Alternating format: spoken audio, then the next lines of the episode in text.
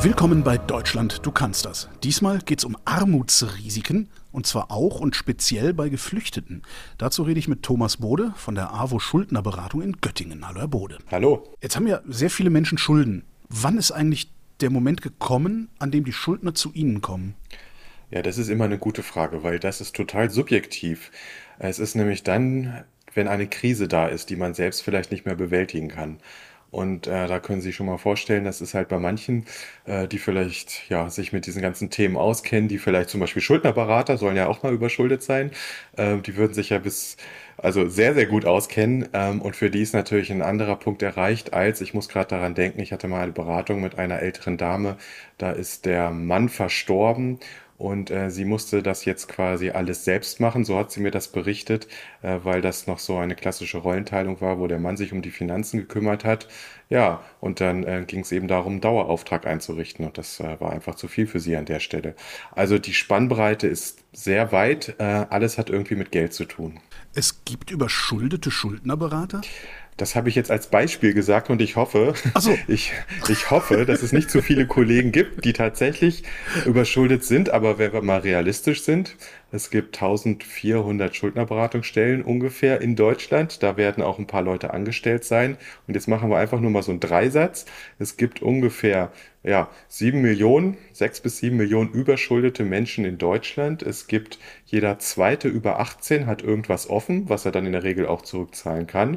Aber das ist ähm, das Spielfeld, auf dem wir uns hier bewegen. Und warum soll da nicht auch ein Schuldnerberater Schulden, vielleicht sogar überschuldet, ähm, haben oder sein? Vermutlich kommen die meisten, wenn es schon zu spät ist, oder? Wann, wann sollte ich mir Hilfe holen? Ähm, naja, also die Frage impliziert ja auf jeden Fall, je früher, desto besser. Und das würde ich immer unterschreiben. Also so ist das auf jeden Fall. Ähm, aber manche Krisen passieren halt einfach und dann ähm, muss man sich an der Stelle Hilfe holen. Und die kann man auch schwer vorher irgendwie absehen. Ich mache ein Beispiel. Ähm, ein Auslöser für eine Überschuldungssituation äh, ist immer Krankheit. Also das ist sozusagen der zweithäufigste Auslöser nach Arbeitslosigkeit, der zu so einer Überschuldungssituation führt. Naja, und wenn man krank wird und sich dann die Hilfe holt, ähm, dann ist es äh, naheliegend. Und das kann man auch nicht vorher machen. Man kann ja nicht quasi ne, in die Glaskugel gucken. So. Wenn ich jetzt zu Ihnen komme und bin überschuldet, was machen Sie dann mit mir? Das hängt natürlich erstmal daran, äh, an der Frage, warum Sie denn zu mir gekommen sind. Ich hatte ja eben gerade schon gesagt, das ist sehr individuell, äh, was der Anstoß ist, zu uns zu kommen. Und ähm, ja, also auch letzte Woche wieder hatte ich jemanden in Beratung, wo die Räumung bereits terminiert war, der Wohnung. Äh, und erst dann kam die Person zu uns. So, ne? Und dann mit der Person mache ich halt was ganz anderes als mit der Omi, von der ich vorhin berichtet habe. Äh, ne? Und das ist, ist individuell. Aber vielleicht kann man es trotzdem strukturieren. Also ich sag mal, äh, der erste Teil Beratung äh, ist, ähm, das aufzunehmen, den Anstoß aufzunehmen und zu gucken, ähm, wo man da irgendwie aktiv werden muss. Und der zweite Teil der Beratung, der ist viel strukturierter. Ähm, denn da geht es um die Frage, was mache ich denn mit meinem Schuldenberg? Und da gibt es im Grunde nur drei Wege, die wir mit den Leuten beschreiten. Erstens, ich gehe vielleicht in ein Insolvenzverfahren, so nach dem Motto, wenn nichts mehr geht, dann geht noch ein Insolvenzverfahren. Dann werde ich nach drei Jahren, wenn alles gut läuft, meine Schulden los. Drei? Ich dachte sechs. Ja, ähm, das war früher so, tatsächlich. Och. Und jetzt ist das verkürzt worden. Es gab eine E U-Harmonisierung, dass die E U gesagt hat, im, ja, im ganzen E U-Gebiet darf dieses Verfahren nicht länger als drei Jahre sein. Und das hat sich für uns Deutsche ganz schön komisch angefühlt, habe ich immer wieder in Gesprächen mitbekommen, weil drei Jahre scheint uns doch relativ kurz zu sein für so eine Entschuldung. Ähm, aber so ist es. Jetzt sind es drei Jahre. Letztendlich macht es für mich doch aber gar keinen Unterschied, ob ich drei Jahre lang in diesem Insolvenzverfahren stecke oder sechs Jahre drin stecke, oder? Naja, also da schwingen auf jeden Fall eine Menge Argumente mit. Das eine ist auch ein Stück weit ein moralisches Argument. Also ich habe auch viele Gespräche an der Stelle geführt, wo man so das Gefühl hatte, nee, das reicht nicht, äh, drei Jahre sozusagen zu schmoren in dem Insolvenzverfahren, dann ist das hm. noch nicht wieder gut. Strafe muss sein, so als Argument, ja? Okay. Ja, so ein bisschen, nee, wirklich. Also wir hatten auch in Deutschland ähm, das längste Entschuldungsverfahren der Welt, soweit mir bekannt ist. Ne, das fußt natürlich alles auch auf gewissen Wertevorstellungen. Das ist zum Beispiel in Amerika, oder muss gar nicht so weit gucken, in Frankreich oder in England war das äh, schon vor der Harmonisierung viel kürzer. Also diesen Aspekt darf man auch nicht unterschätzen, finde ich. Das ist das eine. Und das andere ist, es gibt natürlich auch andere Interessen. Also die Gläubiger haben schon auch an der Stelle gesagt, äh, wenn jetzt nur noch drei Jahre lang der pfändbare Teil des Einkommens von dem Überschuldeten abgegeben werden muss, ähm, da entgehen uns doch drei Jahre. Äh, da kommt doch auch noch Geld rein. Und wir haben doch auch unsere, unsere Rechte, sage ich jetzt mal, äh, dass wir einen Anspruch darauf haben, entsprechendes Geld dann noch zu bekommen. Wobei die Zahlen, zumindest die, die ich kenne, dem ein Stück weit auch widersprochen haben, denn so viel Geld ist tatsächlich nicht reingekommen über das Insolvenzverfahren, dass sich das richtig gelohnt hat für die Gläubiger. Wer sind denn typischerweise die Gläubiger? Also gibt es da ein Muster, dass die, dass die Menschen immer bei denselben Gläubigern oder bei derselben Art Gläubiger verschuldet sind? Also dazu erstmal die große Antwort ist, äh, mittlerweile ist unsere Gesellschaft so viel mit Geld ähm, verknüpft, so viel hat mit Geld zu tun, von meiner Dating-App ähm, bis eben, weiß ich nicht, die Hausfinanzierung. Also man kann ja fast überall dann auch Schulden haben, so, ne? Weil einfach das ganze Leben, wir würden sagen, durchökonomisiert ist. Dennoch ist es so, dass es Auffälligkeiten gibt, und zwar Auffälligkeiten bei den Leuten, die bei uns landen. Also eine Auffälligkeit ist, Leute haben vielleicht viele verschiedene Gläubiger, aber so eine richtige, komplexe Überschuldungssituation, da ist dann in der Regel der Bankkredit dabei. Sei es nun ein größerer Konsumentenkredit oder eben die gescheiterte Hausfinanzierung. Ähm, aber das ist in der Regel schon dabei, weil da sind die großen Summen, ähm, die da entstehen. Das ist das eine. Das andere, was wir auf jeden Fall auch in den letzten zwei, drei Jahren gesehen haben, ist, dass im Zuge von, ich nenne das jetzt mal auch Corona, dieses ganze Geschäftsmodell Buy Now, Pay Later, ähm, einfach doch deutlich ausgeweitet ist. Und ich sag mal, ähm, die Schulden bei Klarna und Co., die sind der Normalfall mittlerweile. Also die sind auch dabei immer. Klarna ist äh, ein Dienst, der, der es mir erlaubt, heute zu kaufen und morgen zu zahlen. Genau. Wenn wir jetzt auf Geflüchtete gucken, trifft das, was wir jetzt besprochen haben, auch auf die zu oder haben die spezifische Probleme? Ähm, also erstmal könnte man das ja zuspitzen, Ihre Frage, und sagen, ähm, wie lange dauert es denn, bis die sich hier integriert haben? Ähm, integriert im Sinne von, dass es denen genauso geht wie, ich sag jetzt mal, Otto Normalverbraucher.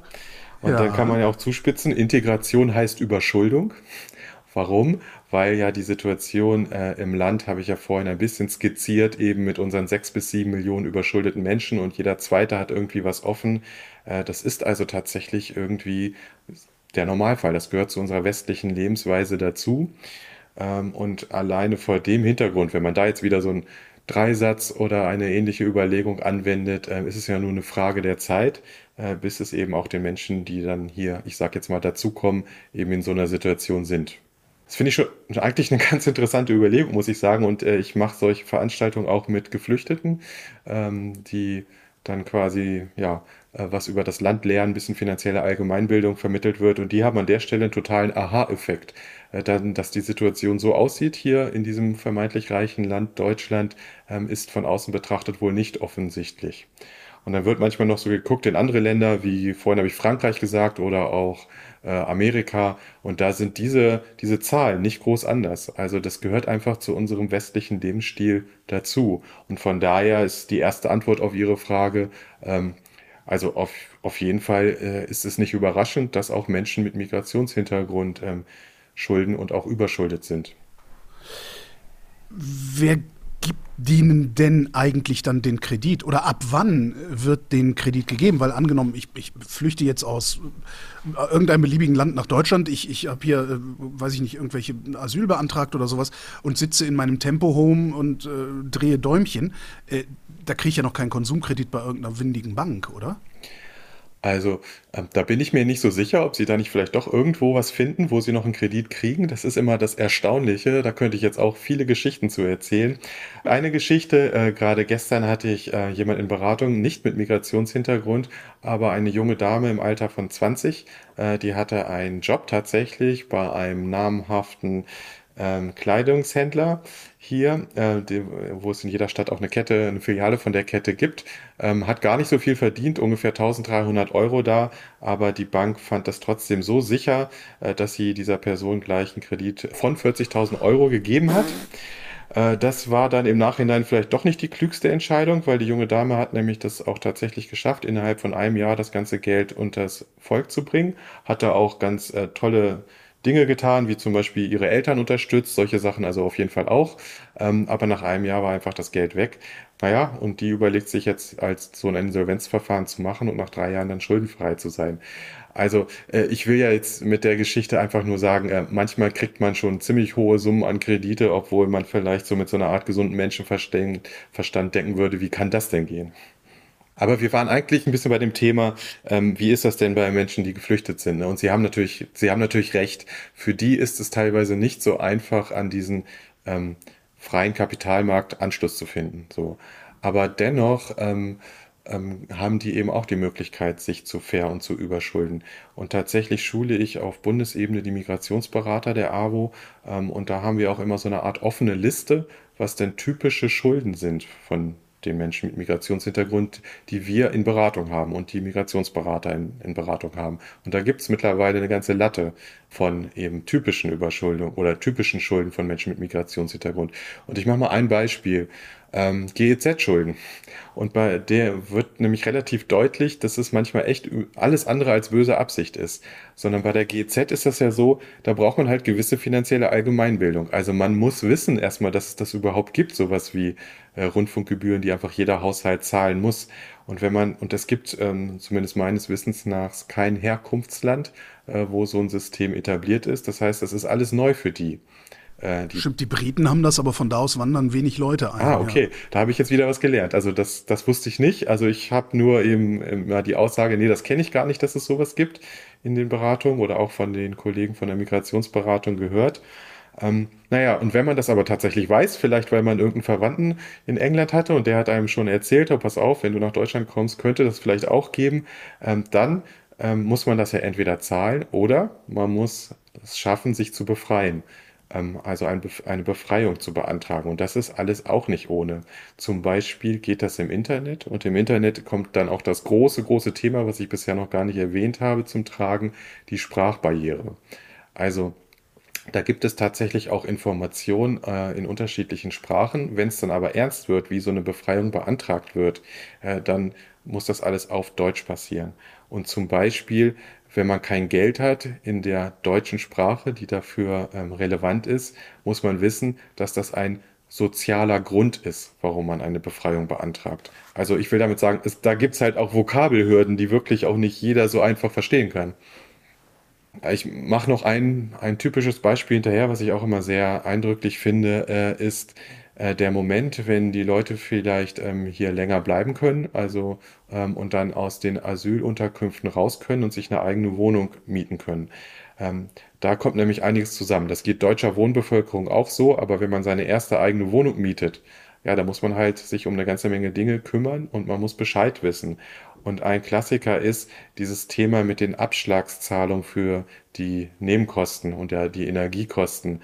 Ähm, wir haben immer wieder Beratungen, wo Leute hier glaubhaft äh, erzählen, dass sie das nicht verstanden hatten. Sie hatten gedacht, wenn sie monatlich ihren Abschlag zahlen, dann deckt das alle Kosten ab. Aber nein, sie wissen es, am Ende des Jahres wird natürlich geguckt, wie viel hat man wirklich verbraucht, ja, und so weiter. Und dann gibt es im Zweifelsfall eine dicke Nachzahlung, ja. Dann gibt es im Zweifelsfall eine dicke Nachzahlung und auch da sind wir beim Thema finanzielle Allgemeinbildung. Die Folgen äh, sind ja, können existenziell sein. Da machen wir uns gerade alle Gedanken rum, was passiert, wenn wir unsere fetten Nachzahlungen möglicherweise bekommen bei der Inflation. Ähm, ja, aber vielleicht wissen wir dann noch, wie wir damit umgehen können, vielleicht auch nicht. Ich sag's mal nur so, wenn ich zum Beispiel Geld vom Jobcenter bekomme, dann habe ich in der Regel die Möglichkeit, mir ein Darlehen geben zu lassen vom Jobcenter, was zumindest verhindert, dass mir dann meine Energie ausgestellt wird. Und aus Schuldnerberatersicht sind das immer die wesentlich besseren Schulden dann beim Jobcenter, als eben, wenn ich ohne Strom oder ohne Heizung da sitze. Aber das muss ich alles wissen, dann muss ich mich auch durchsetzen können, ich muss das beantragen und das ist nicht ohne. Die besseren Schulden, gibt es gute Schulden und schlechte Schulden? Oh, das lese ich immer auf Instagram, dass es gute und schlechte Schulden, äh, Schulden gibt. Ich gemeint ist ja damit so äh, quasi eine ne Wertung. Also wenn ich irgendwie was investiere, ähm, in meine Bildung zum Beispiel, meinetwegen als Student, und ich mache BAföG-Schulden oder dann K f W-Schulden, dann wären das sozusagen die guten Schulden. Wenn ich allerdings von dem Geld in Urlaub fliege, dann sind das die schlechten Schulden. Ich lasse das mal so stehen. Ich glaube, da ist schon auch was dran, aber ich lasse das erstmal so stehen. Was bringen Sie den Menschen denn bei, wenn Sie finanzielle Allgemeinbildung unterrichten? Also was, was, was weiß ich intuitiv, was mir eigentlich erst beigebracht werden müsste, wenn ich nicht hier groß geworden wäre? Ich, ich würde eben sagen, ähm, das ist vergleichbar mit, mit uns allen. Also wir lernen ja alle andauernd dazu. Und wenn ich ähm, eben mit Migrationshintergrund hierher komme, dann äh, muss ich halt alles auf einmal lernen. Ne? Und das sind ja nicht nur die Dinge, die in der finanziellen Allgemeinbildung eine Rolle spielen, sondern eben auch ja, in diversen anderen Dingen müssen die ja sehr, sehr viel und sehr, sehr schnell lernen. Eine klassische Unterrichtseinheit ist ein Haushaltsplanungsspiel zum Beispiel, was ich auch immer mit ähm, Oberstufen in der Schule zum Beispiel mache. Also eine kleine Geschichte, irgendjemand äh, hat seine Wohnung, hat ein gewisses Budget, hat Einnahmen, hat vielleicht auch nur Geld vom Jobcenter und dann äh, sucht er eine Wohnung und äh, fängt an zu kalkulieren und äh, überlegt, was er denn alles braucht. Brauche ich zum Beispiel mein Sky-Abo, jetzt populistisches Beispiel, aber geht es natürlich eigentlich ins Eingemachte, also Telekommunikationskosten oder eben zum Beispiel das Thema Haftpflichtversicherung finde ich auch immer ein spannendes Thema. Ähm, ich, wir sind ja immer sehr restriktiv, was so das Thema Überversicherung oder so angeht, aber Verbraucherzentralen und Schuldnerberatung, glaube ich, würden ähm, allgemein auf jeden Fall empfehlen, dass die Leute eine Haftpflichtversicherung abschließen, vielleicht sogar eine Hausratversicherung, aber bei Haftpflichtversicherung sind sich alle einig. Ähm, aber auch das muss man erstmal verstehen, wie funktioniert das, wo mache ich das, was kostet mich das und so weiter und so fort. Wenn Sie das Oberstufen erklären müssen, das heißt ja eigentlich, dass, dass dann auch Menschen mit Migrationshintergrund sich im Grunde überhaupt nicht von Einheimischen unterscheiden.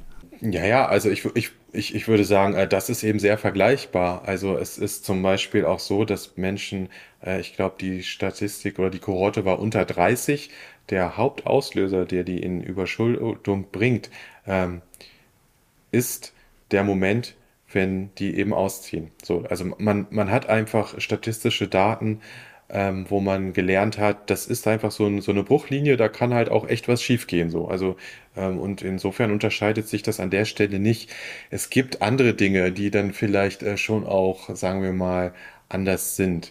Ähm, also was ich auch immer wieder aus dem Kollegenkreis höre, ist zum Beispiel das Thema mit ähm, Rückforderung von Sozialleistungsträgern, also zum Beispiel dem Jobcenter. So. Das betrifft ganz sicher auch Wohnbevölkerung, aber es ist ja oft einfach schwierig, diese ganzen Formulare auszufüllen und dann die ganzen Regeln zu kennen. Ähm, gerade vor einiger Zeit hatte ich auch wieder einen Fall auf dem Tisch, da ging es darum, da hat jemand dann eine Arbeit aufgenommen mit Migrationshintergrund, was ja erstmal super ist. Was ihm aber nicht so ganz klar war, ist, ähm, wie denn diese Fristen sind, weil man dem Jobcenter Bescheid sagen muss und was passiert, wenn da die Informationen nicht ankommen. Und da ist es dann so gelaufen, dass das Jobcenter eben auch noch gezahlt hat, obwohl der Mensch schon gearbeitet hat. Das war dann eine sogenannte Überzahlung. Die wollten natürlich das Geld wieder. Und dann gab es aber auch gleich äh, eine... War es jetzt wirklich eine Anzeige? Also auf jeden Fall, das, äh, das Wort Sozialbetrug stand im Raum und es gab eine Strafe, die vierhundert Euro äh, noch obendrauf war. Und ja, ich, ich würde mal sagen, das passiert, wie gesagt, auch der Wohnbevölkerung, ähm, die sich vielleicht auch schon länger damit auskennt. Ähm, aber äh, das sind natürlich solche Regeln, ähm, ja, die muss man erstmal seine Erfahrungen sammeln, damit man dann eben auch die entsprechenden Verhaltensweisen an den Tag legen kann. Vielleicht ein anderes Beispiel in dieser Richtung, was jetzt nicht so mit den, äh, mit den Sozialleistungsträgern zu tun hat, immer wieder das Thema Schwarzfahren. Ähm, also äh, vielleicht kann man es an der Stelle so nachvollziehen, äh, wenn man selbst so im Ausland ist, wir haben vorhin über England geredet, so einfach ist das auch nicht, wenn ich nach London fahre, dann das ganze System zu verstehen ähm, und zu wissen, wie ich mir eine Fahrkarte hole oder wenn ich an meine Großeltern denke, wenn die mal nach Berlin kommen, äh, so, ne, das ist alles nicht so einfach. Naja, und was macht man dann? Ähm, vielleicht versucht man es ja dann auch mal schwarz zu fahren, allein wegen der Überforderung. Und wenn man erwischt wird, dann hat man natürlich ein Problem. Ich sage jetzt mal bei meinen Großeltern, die würden das dann zahlen, das erhöhte Beförderungsentgelt. Was immer wieder hier in der Beratung auftaucht, sind eben Leute, die sagen, ich wusste es nicht besser, ich habe das nicht so verstanden, dass man das dann so und so, so eine Karte lösen musste und ich hatte doch eine andere gekauft. Und das ist, ist vielleicht, also da kann man schon wirklich sagen, das ist eine typische Schuldenart von Menschen mit Migrationshintergrund, wobei ich dann an der Stelle vielleicht auch immer mal betonen muss, ähm, alleine dieser Ausdruck, die Menschen mit Migrationshintergrund ist natürlich total verkürzt und in sich total falsch, weil das ist ja eine ganz heterogene Gruppe und die kann man ja auf keinen Fall über einen Kamm scheren. Aber wie, wie kann man denn mit Schwarzfahren überschuldet sein? Kann, kann man so viel schwarz fahren, dass man äh, hinterher... Ja gut, die Leute kommen in den Knast dafür teilweise, ja. Ja, und ich meinte das schon auch so, dass es dann ein Baustein, ne? Ah, okay. Also es ist jetzt nicht so, dass die dann nur schwarz gefahren sind, aber das so ähnlich wie was ich vorhin über Klarna gesagt habe, dass das mittlerweile quasi bei jedem Zweiten, der hier in Beratung ist, äh, dabei ist, äh, ist Schwarzfahren halt auffällig häufig, auch bei Menschen mit Migrationshintergrund, die bei uns in die Beratung kommen, mit dabei. So meinte ich das eher. Und im Grunde lässt sich das ja alles subsumieren unter dem Begriff, den Sie vorhin gesagt haben, nämlich Kulturbarriere. Also dass, dass Kulturbarrieren als Armutsrisiko existieren hier, weil letztendlich ist ja auch die Sprache, die eine Behörde spricht, eine kulturelle Barriere, auch für mich. Absolut, ja. Also das sehe ich ganz genauso. Und da kann man das vielleicht auch nochmal in Richtung Corona zuspitzen. Wir hatten alle Schwierigkeiten und ich kenne auch jetzt noch zum Beispiel Jobcenter, wo man einfach nicht persönlich rein kann, die nach wie vor diese Maßnahmen fahren. Ähm, naja, und wenn ich des Deutschen, sagen wir mal, muttersprachlich mächtig bin, dann ist es schon schwierig. Aber klar, wenn ich irgendwie das nicht bin und das irgendwie übersetzen muss und dann auch verstehen muss, dann ist das alles die Quadratur des Kreises und diese Kulturbarriere wird dann immer höher durch diese bestimmten Maßnahmen. Und ich mache da nochmal auch ein Beispiel, das war auch letzte Woche, hatte ich eine Dame in Beratung ähm, aus einem E U-Land, aus Bulgarien, sage ich jetzt mal, so war es. Äh, die hat einen Doktortitel und war auch sehr im Auftreten gesettelt, ähm, also angenehme Person. Ja, ähm, der habe ich dann Informationen über das Insolvenzverfahren auf Bulgarisch gegeben ähm, und die konnte sie sich auch durchlesen. Und dann haben wir versucht, darüber zu sprechen. Wir haben das dann mit Google Übersetzer versucht und es war sofort klar, äh, alleine nur, weil sie das da gelesen hat, ähm, hatte sie noch viel zu viele Fragen und auch Dinge falsch verstanden. Also es reicht manchmal nicht, ähm, einfach selbst also ähm, Informationen in der Muttersprache auszuhändigen, sondern man muss irgendwie im Gespräch sein, gerade wenn das einfach in dem Herkunftsland äh, alles so überhaupt nicht ist, wie das dann hier wäre. Das scheint mir ja ein grundsätzliches Problem zu sein. Wie sähe denn eine grundsätzliche Lösung aus? Gibt es die überhaupt? Ja, da muss ich Sie enttäuschen. Eine grundsätzliche Lösung ähm, habe ich natürlich nicht. Aber ganz klar ist zum Beispiel, ähm, ich habe eben gerade von diesen Informationen geredet. Ähm, das wäre zum Beispiel ja naheliegend, dass es eben vielleicht mehr und dann vielleicht auch nochmal andere Informationen gibt. Zum Beispiel auch immer ähm, gut für Wohnbevölkerung in einfacher Sprache ähm, Dinge auszudrücken. Und nicht, sage ich mal, jetzt rechtlich korrekt, sondern dass man überhaupt erstmal eine Chance hat, sich mit diesen Dingen zu beschäftigen. Also ich denke, da ist noch, ist noch eine ganze Menge, was man tun könnte. Ein Wunsch aus den Schulungen, die ich mit den Migrationsberatern mache, ist eigentlich regelmäßig, dass man so eine Art Vokabelheft in einfachster oder einfacher Sprache, ist ja so ein feststehender Begriff, ähm, möglicherweise mal entwickelt, einfach ähm, um, ja, um mit den Menschen auch auf dieser Ebene im Gespräch sein zu können. Jetzt hatte ich ja eingangs gesagt, äh, Armutsrisiken bei Geflüchteten. Sehen Sie überhaupt, ich sag mal, akut Geflüchtete in, in, ihren, in, in, in ihrer Beratung?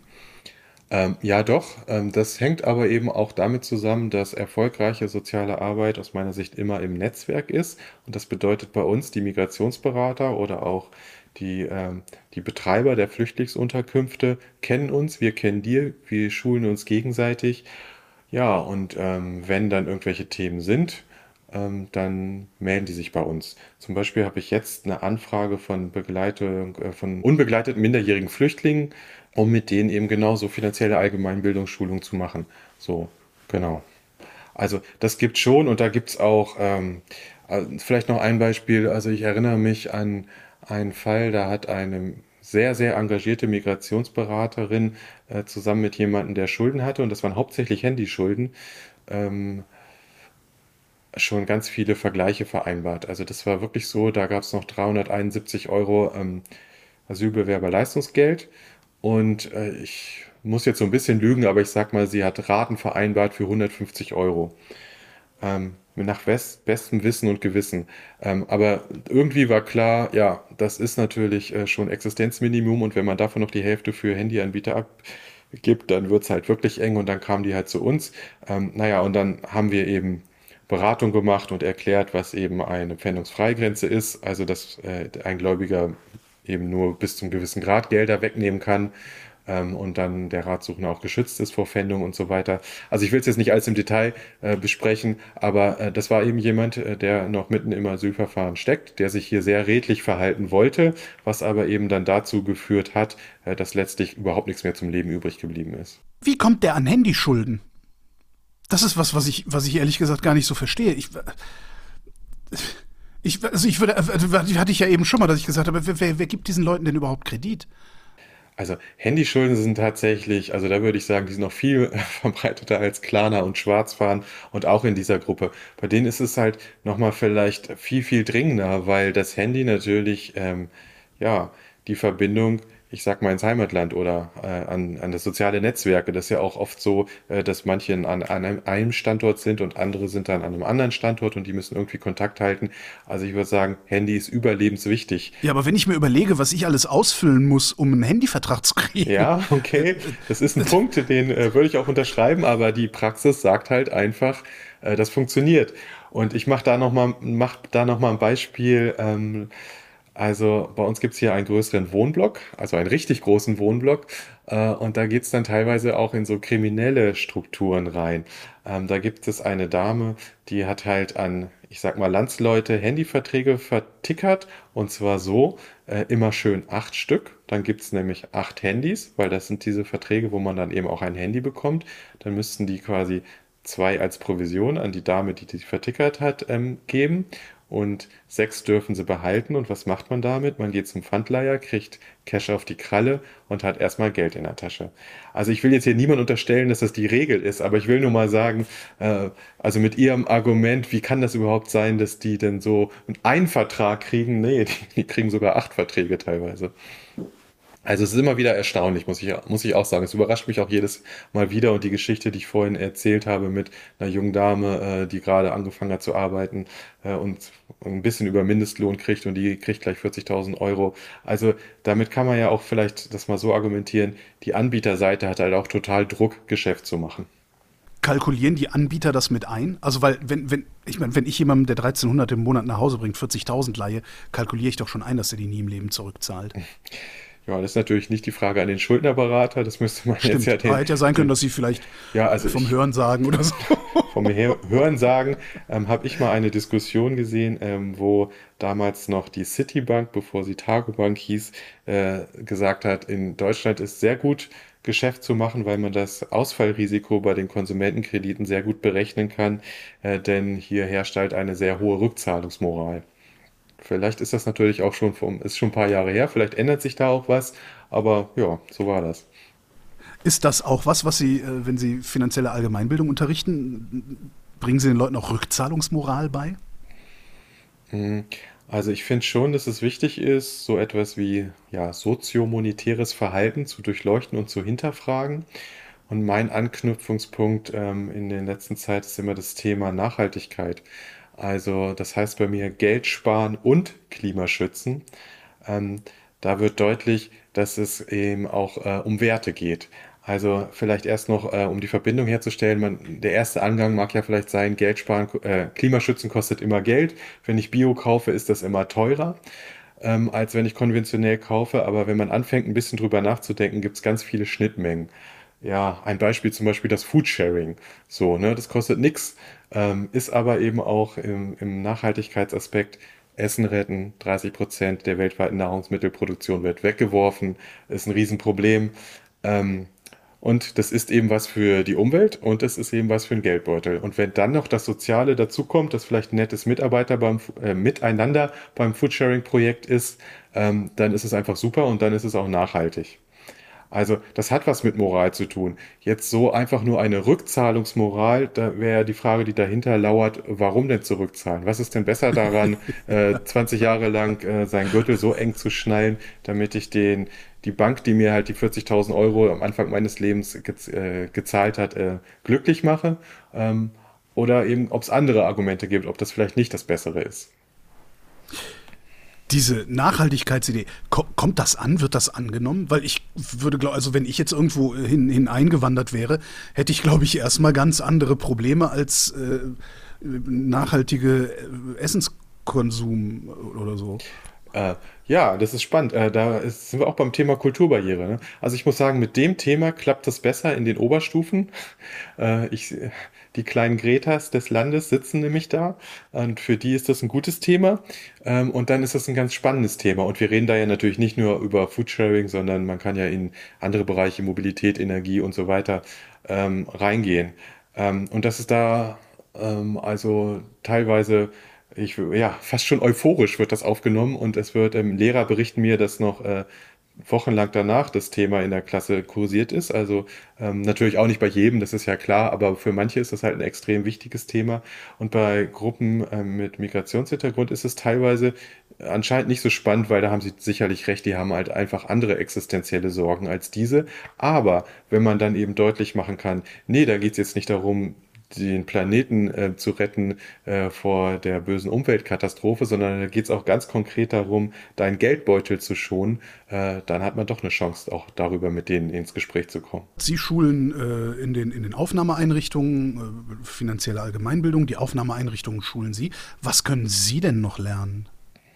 Oh, wir le- lernen immer ganz viel aus der Praxis dazu. Also das ist immer ein Geben und Nehmen auf jeden Fall. Ähm, Also was finde ich auch immer total spannend ist, mit welchen Vorstellungen die Menschen hierher kommen, äh, da, weil die sind natürlich geprägt von dem, was sie zu Hause erlebt haben, zum Beispiel ähm, wie das Thema ähm, ja im Herkunftsland, äh, was da passiert, wenn ich da Schulden habe und die nicht zurückzahle. Dinge zu verstehen, wie ähm, ist ähm, kulturell bedingt, äh, geht man halt, äh, wenn man finanzielle Probleme hat, nicht zuerst äh, zur Citibank oder zu einer anderen Bank, um das finanzielle Problem mit denen zu besprechen, sondern man löst es oder versucht es erst im familiären Umfeld, vielleicht erst im engeren, dann im weiteren familiären Umfeld zu lösen. Ähm, ja, das ist ein Lernprozess gewesen, ähm, den wir auch durchgemacht haben. Und äh, je besser man die Menschen versteht, äh, desto besser kann man sie dann letztlich auch beraten. Wir haben ja Fluchtbewegungen, haben wir ja eigentlich immer, aber seit zweitausendfünfzehn haben wir gefühlt äh, sehr, sehr viele Geflüchtete im Land, die auch immer weiterkommen, nicht zuletzt auch mit dem äh, Überfall auf die Ukraine. Ähm, merken Sie das auch in Ihrer Beratungstätigkeit oder bleibt der Anteil der Menschen mit Migrationshintergrund gleich? Also wir würden das auf jeden Fall so ausdrücken, dass äh, zumindest eine Zeit nachdem die große, ich nenne das jetzt erste Flüchtlingswelle, angerollt ist, die Leute auch in unsere Beratungsstellen ähm, gekommen sind, allgemein in die sozialen Systeme drücken. Ähm, und die sind auch bei uns angekommen, ganz sicher. Ähm, wir haben mittlerweile eben auch viel Erfahrung, deswegen haben wir auch solche Listen wie die typischen Schulden von Menschen mit Migrationshintergrund. Natürlich auch immer mit dem Ansatz, wenn man weiß, was für typische Schulden es gibt, äh, dann kann man das ja vielleicht verhindern, indem man die Leute frühzeitig darauf hinweist, dass anderen das passiert ist. Passt auf, dass es euch an der Stelle nicht passiert. Funktioniert das? Ähm, naja, also ähm, dazu muss man natürlich sagen, Uh, there's no glory in prevention, habe ich von dem Herrn ja, Drosten okay. gelernt. ähm, die Leute kommen ja dann nicht zu uns. Aber was zumindest funktioniert, ist, ähm, dass wir darauf hinweisen. Wir haben vielleicht jetzt nicht äh, die Ressourcen, äh, massenweise die Leute zu erreichen, sondern eben nur in unserem Umfeld. Aber ich hoffe doch, da kann ich sagen, das funktioniert in dem Rahmen. Ich finde, einen wichtigen Punkt ist noch, ähm, dass auch die Frage, ob die bis zu uns kommen, wieder was mit finanzieller Allgemeinbildung zu tun hat. Zum Beispiel Schuldnerberatung in dem Sinne, mit diesem Konzept, wie das in Deutschland ist, ähm, gibt es in anderen Ländern so auch nicht oder nur ansatzweise. Das heißt, man muss ja erstmal wissen, dass es das gibt. Und wir hatten vorhin schon den Punkt, äh, in vielen Ländern werden finanzielle Probleme erstmal im familiären Umfeld gelöst. Diesen Schritt äh, an jemanden Dritten sich zu wenden und sich da auch noch zu offenbaren und äh, da auch noch Hilfe zu erwarten, ähm, der ist ganz offensichtlich nicht so einfach. Der ist tatsächlich auch für alle nicht so einfach. Also ich kann mich hier gut an ein Gespräch erinnern, das vielleicht das nochmal so auf den Punkt bringt, wo mir eine Person aus ähm, Deutschland erzählt hat, sie ist dreimal ums Gebäude rumgerannt, weil sie sich nicht reingetraut hat, weil es halt so schwierig ist, äh, sich das einzugestehen und hierher zu kommen. Und das geht natürlich anderen Menschen auch so äh, und vielleicht Menschen mit Migrationshintergrund nochmal ein bisschen mehr. Das ist einmal wieder die Kulturbarriere, würde ich das dann nennen, aber das andere ist eben auch diese finanzielle Allgemeinbildung, dass man überhaupt weiß, was hier wir ein ausgeklügeltes Sozialsystem haben. Warum machen wir das alles nicht viel bekannter? Das wäre ja eigentlich kein Problem, ne? Dann kann ja an jeder Aufnahmeeinrichtung irgendwie ein großes Plakat hinhängen. Wenn du Probleme hast, geh dahin. Also tatsächlich kann ich das ja nur aus meiner Praxis beantworten, so eine Frage. Und ich kenne sehr engagierte Menschen da, die sich auch sehr darum bemühen, das Sozialsystem sichtbar zu machen, zu erklären. Ähm, aber vielleicht vorhin hatten wir den Punkt, wie viel die in kurzer Zeit alles aufnehmen müssen und irgendwie auch für sich äh, sortieren müssen, was ist das Wichtige und was ist das Unwichtige.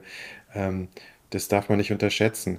Und ähm, ich denke, ein Punkt ist eben auch, das, was für uns alles so selbstverständlich ist, wie zum Beispiel, vorhin hatten wir das, was eine Abschlagszahlung ist, ähm, das haben wir ja letztlich über teilweise Jahre, teilweise Jahrzehnte verinnerlicht und aufgenommen.